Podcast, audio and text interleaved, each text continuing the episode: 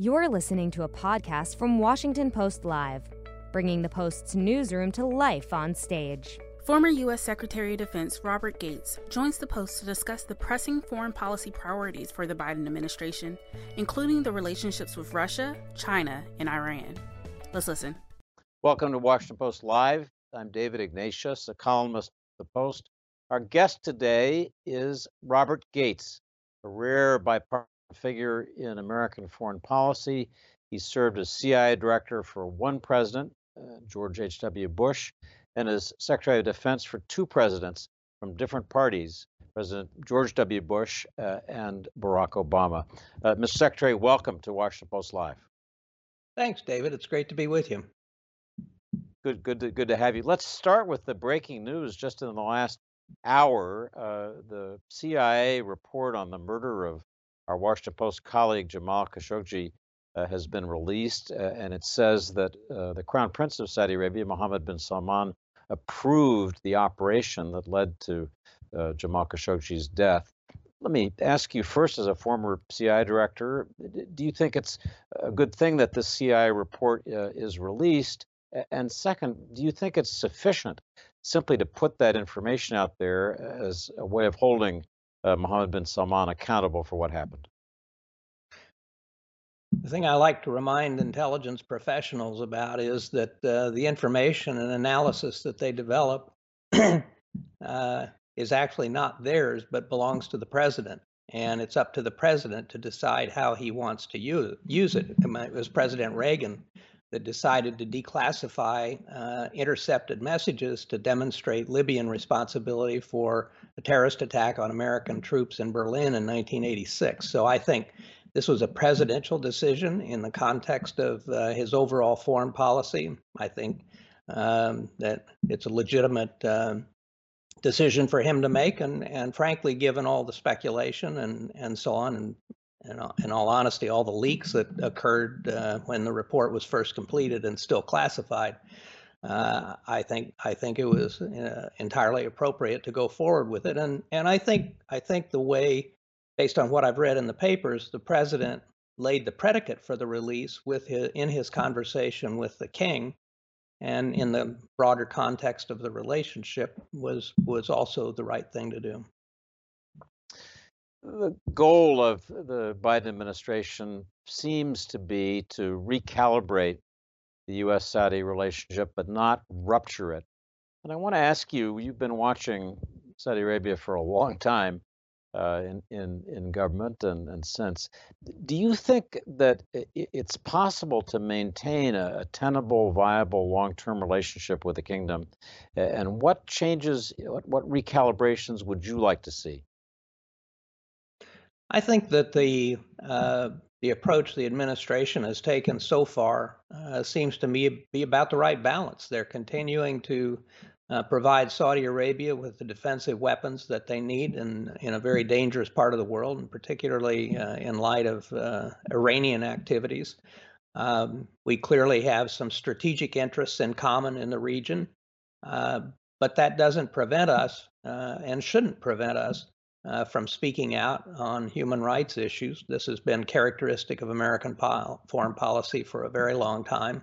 And so it, it really is a, uh, as I read someplace, a threading of the needle of, of how do you preserve uh, a, a, relationship that is strategically important to both countries uh, and at the same time uh, carry out a foreign policy that is consistent with our values. Mr. Secretary, let me turn to, to the state of, of our nation. Uh, we've been through one of the most, maybe the most uh, turbulent elections in our in our history. We've had a, an insurrection, a riot at the U.S. Capitol. Uh, recent polls say that uh, a majority of Republicans still think, despite the lack of evidence, that the uh, election victory of President Biden was fraudulent. I want to ask you uh, how you think uh, our new president uh, is doing after just over a month in office. Uh, how's President Biden doing in trying to put this fractured country back together?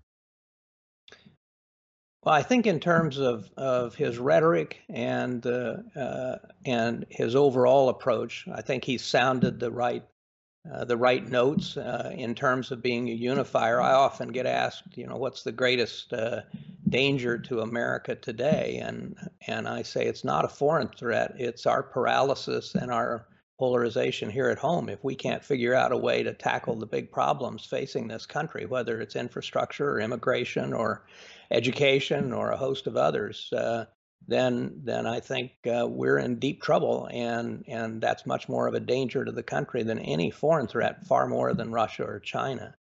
And and the question is whether we can uh, get past that. I, I like to say that the biggest threat is confined to the two square miles that encompass the White House and the Capitol building.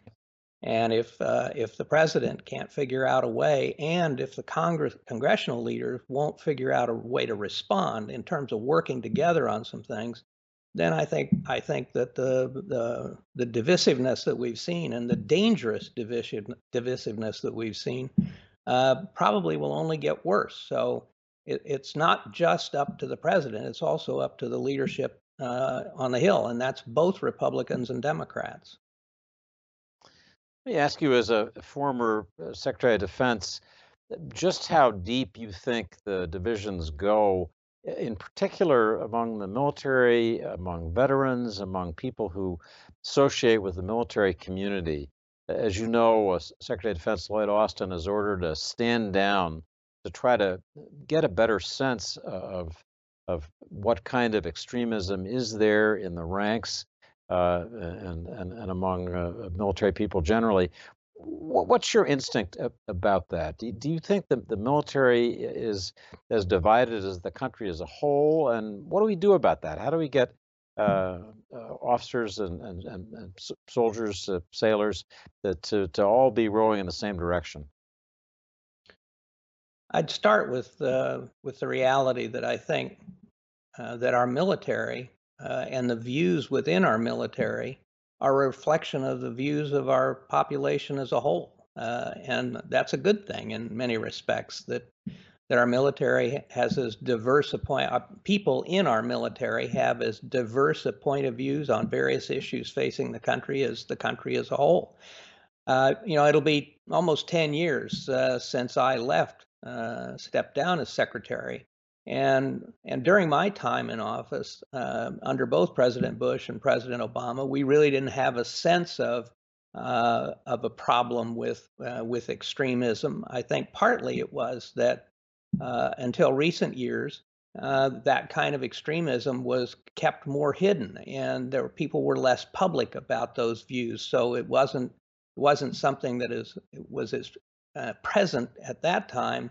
as it is uh, in the news and in people's consciousness as it is today. And I think what what Secretary Austin is doing in terms of sort of not just not, not just sort of going back and saying you know extremism of, of any kind is wrong and we support the Constitution, but reminding people of uh, reminding uh, people in uniform of their oath and that that oath is to the Constitution and not to a particular party or to a particular individual. So I think it's going to be a tough problem uh, to to deal with. Uh, I I have a feeling that it's uh, it's a presence.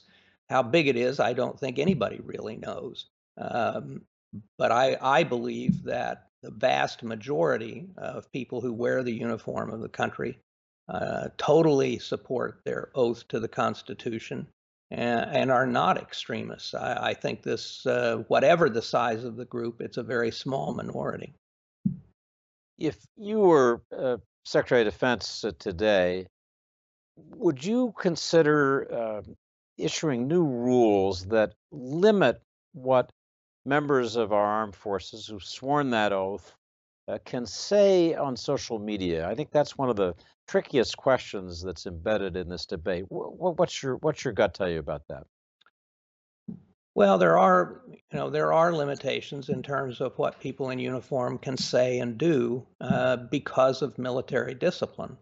Uh, by the same token, as you suggest, I mean it's a tough it's a tough uh, um, decision in terms of where do you where do you maintain good order and discipline and unit cohesion and where do you begin to infringe on uh, a soldier's uh, individual First Amendment rights to to speak his mind. I think that the first, I think that the first threshold where you can take action and where you can um, uh, have some pretty serious consequences is on is anybody who advocates violence uh, or anyone who supports those who advocate violence.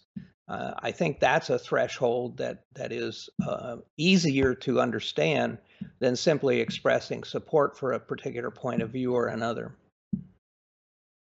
So we try uh, on Washington Post Live to turn uh, to our viewers for their questions, and we have one from uh, Nathan Talbot, who lives in Florida, who asks a, a question that's uh, it's a pretty blunt one, but for a a, a former uh, Secretary of Defense under uh, uh, Republicans. Did did Donald Trump wreck the Republican Party? pretty pretty pretty blunt, as I say. What what's your feeling as you look at the party? Uh, state of some disarray. Um, what's your feeling about what's ahead? Well, I I would say domestic politics has never been one of my particular strengths, David. But I would I would say this. I think that what President Trump tapped into in America was um, a broad band of disillusionment among a lot of Americans that the the establishment, that politicians of both parties had ignored their interests, had ignored their values, uh, and had not taken them seriously. And and basically that they had been sidelined. And and these are people who have cons- culturally conservative views.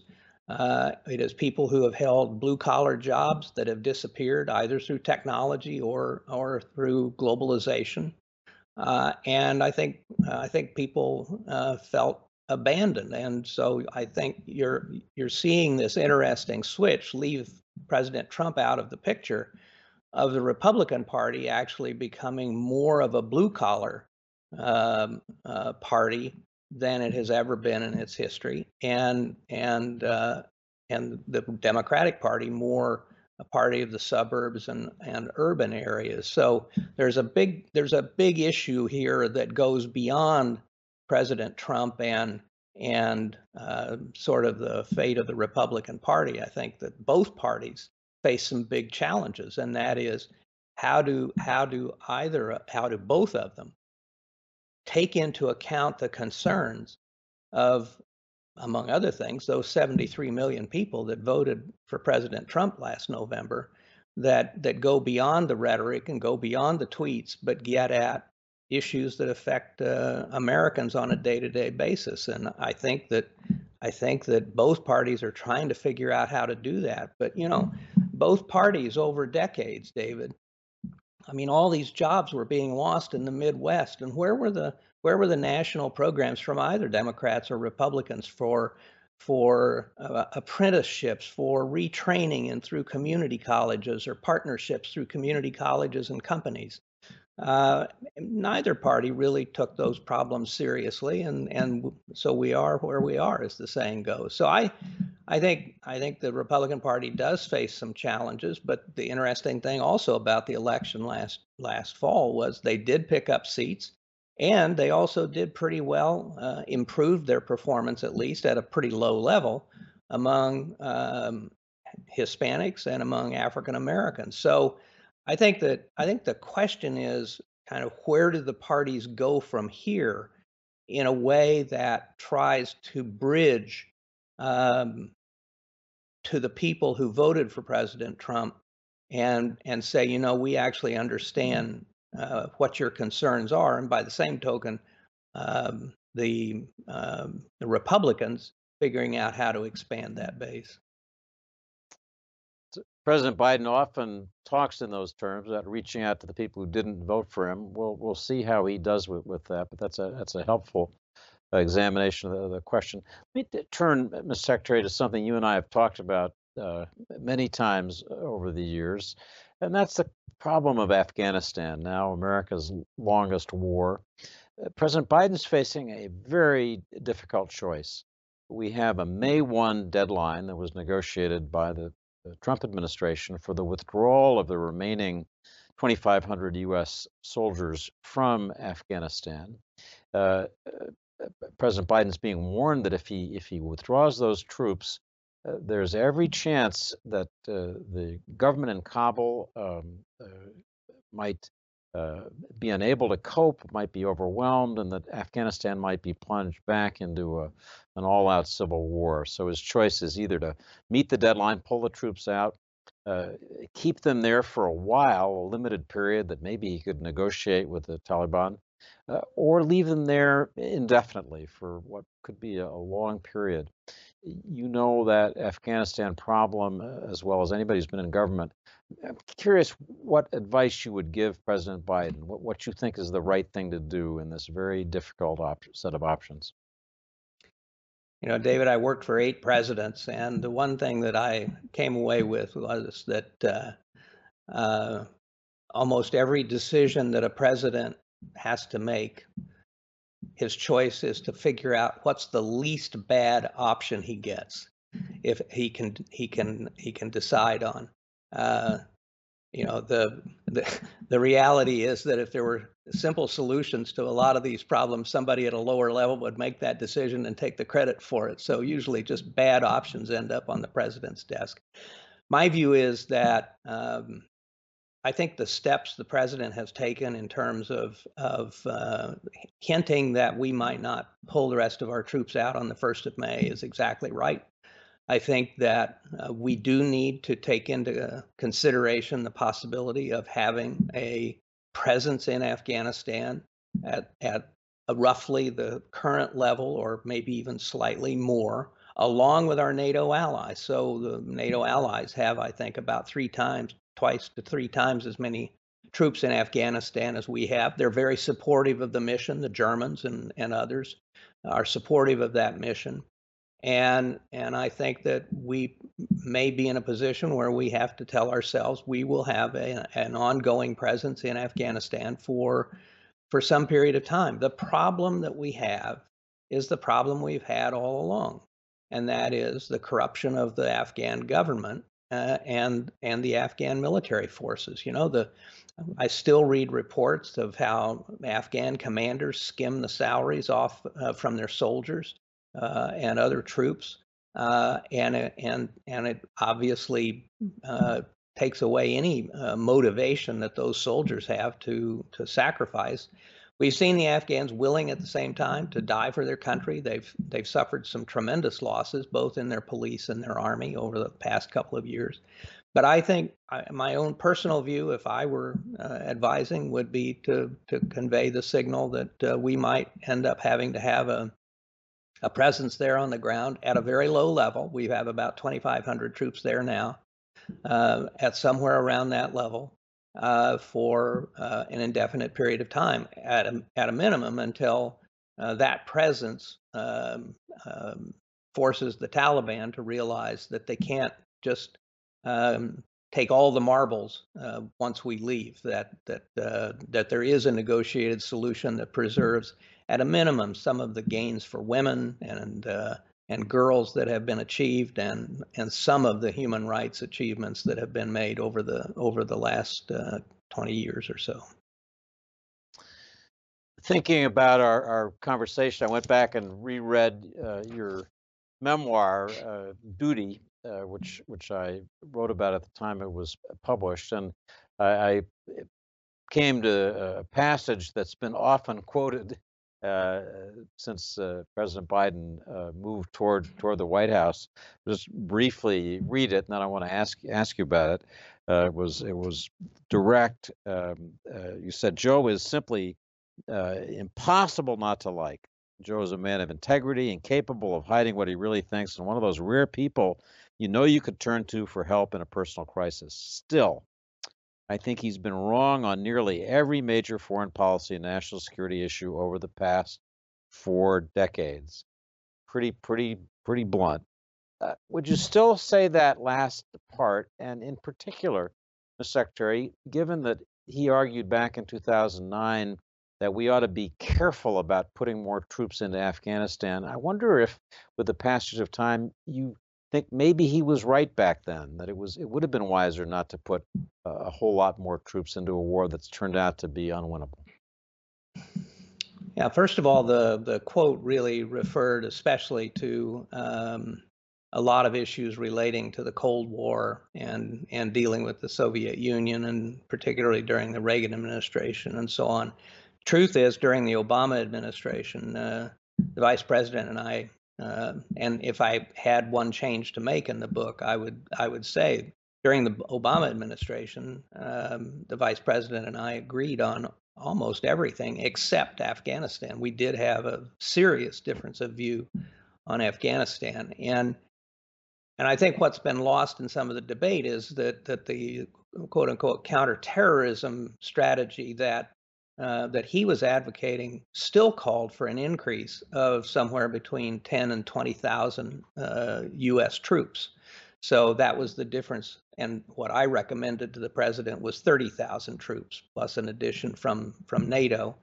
Uh, I think that I think that trying the surge was important. I think, as I as I've subsequently written, I think we believe, based on our experience in Afghanistan, in Iraq, with the surge, that we felt that if we could provide some greater security, particularly in the south and in the east, that uh, it would give the Afghan government uh, the opportunity to uh, strengthen itself, uh, expand and strengthen its uh, armed forces, and be able on its own uh, to manage the Taliban.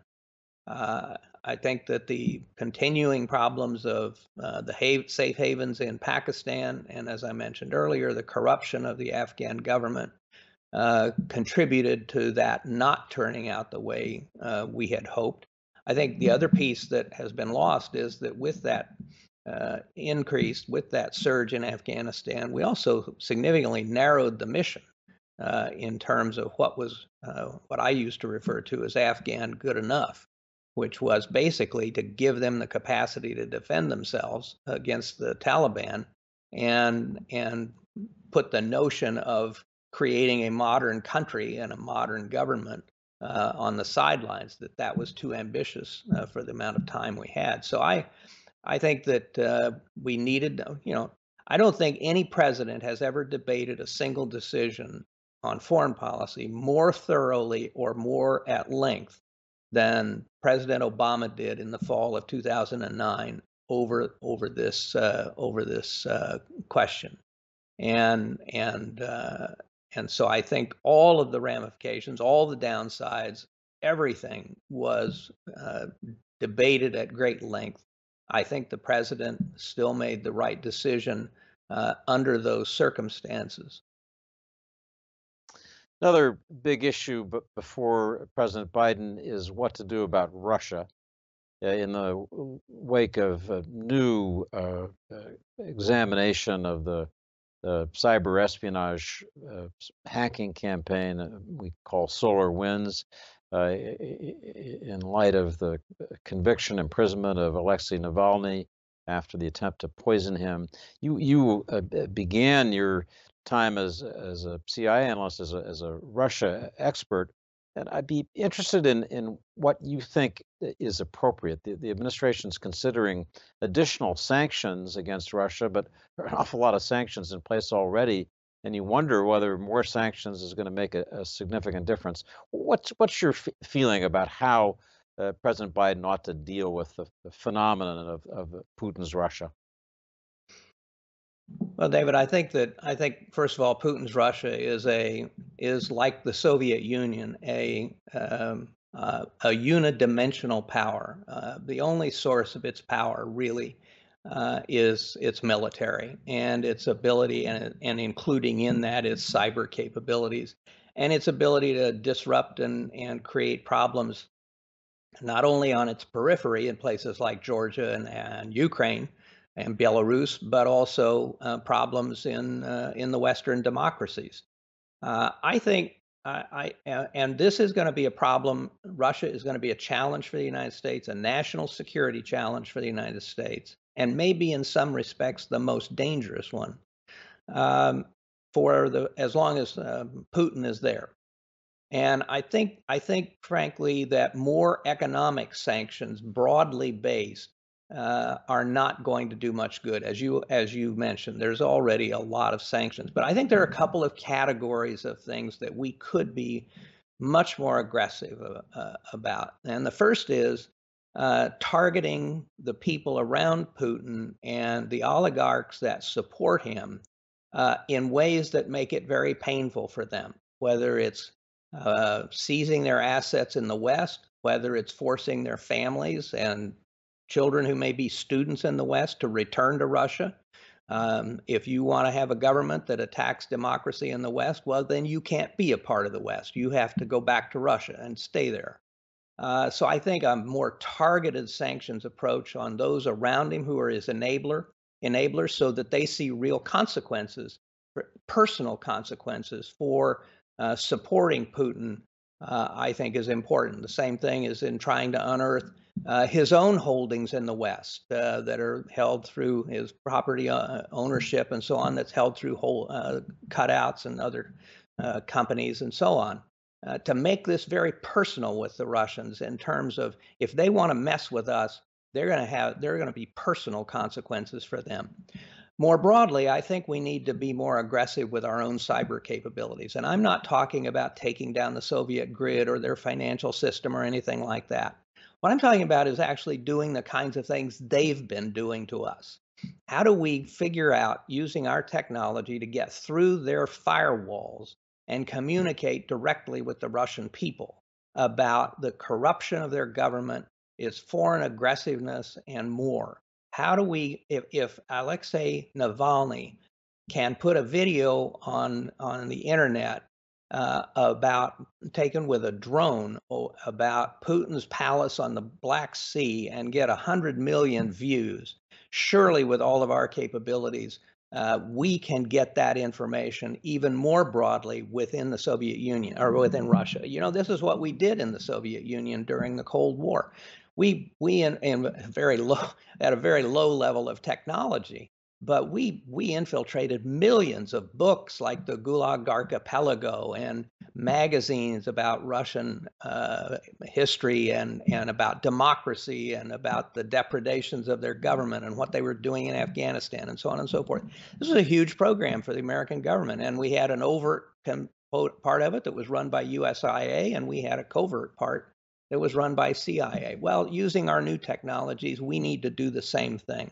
And if, you know, if Putin thinks that he can interrupt or disrupt our democracies and try and disrupt our democracies, and it's not just the United States, it's France and Germany and Britain and so on, where, where the Russians have been doing this. It seems to me we ought to be much more creative, uh, much more imaginative about how we go back at the Russians in the same vein that they've come at us, uh, because believe me, I think that they are a lot more vulnerable. That's a fascinating uh, perspective. It could only have come from a former CIA director, I suspect.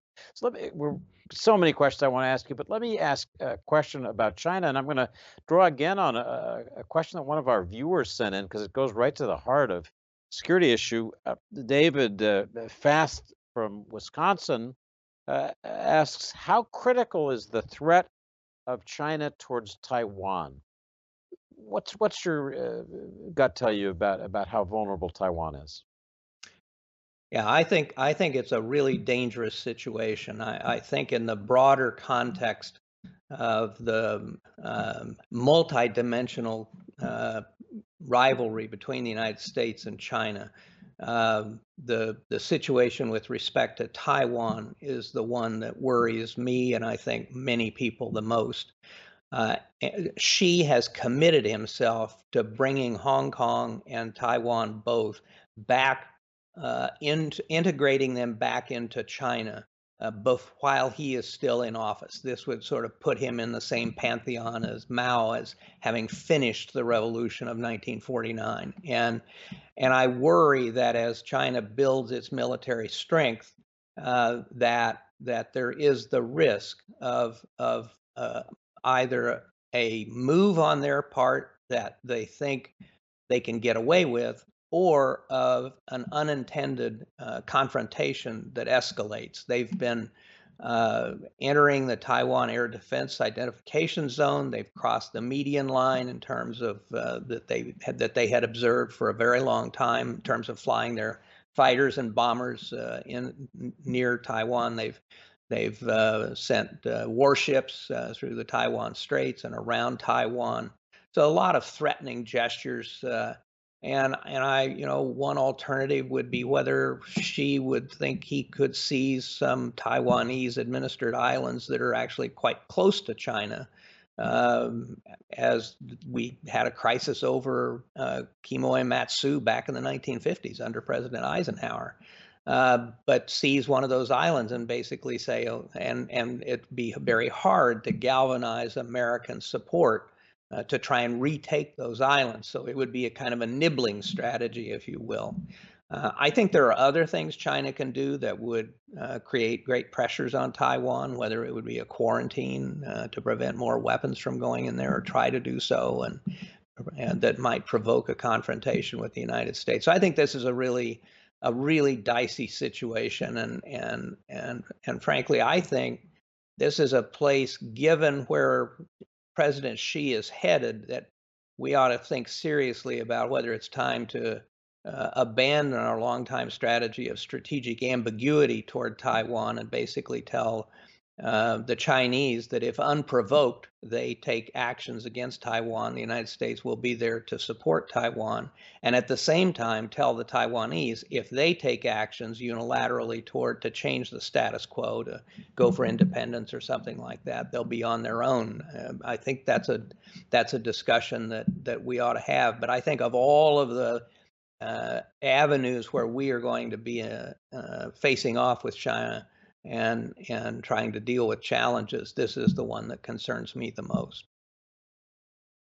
Absolutely fascinating. Uh, I really regret that's all the, the time we have.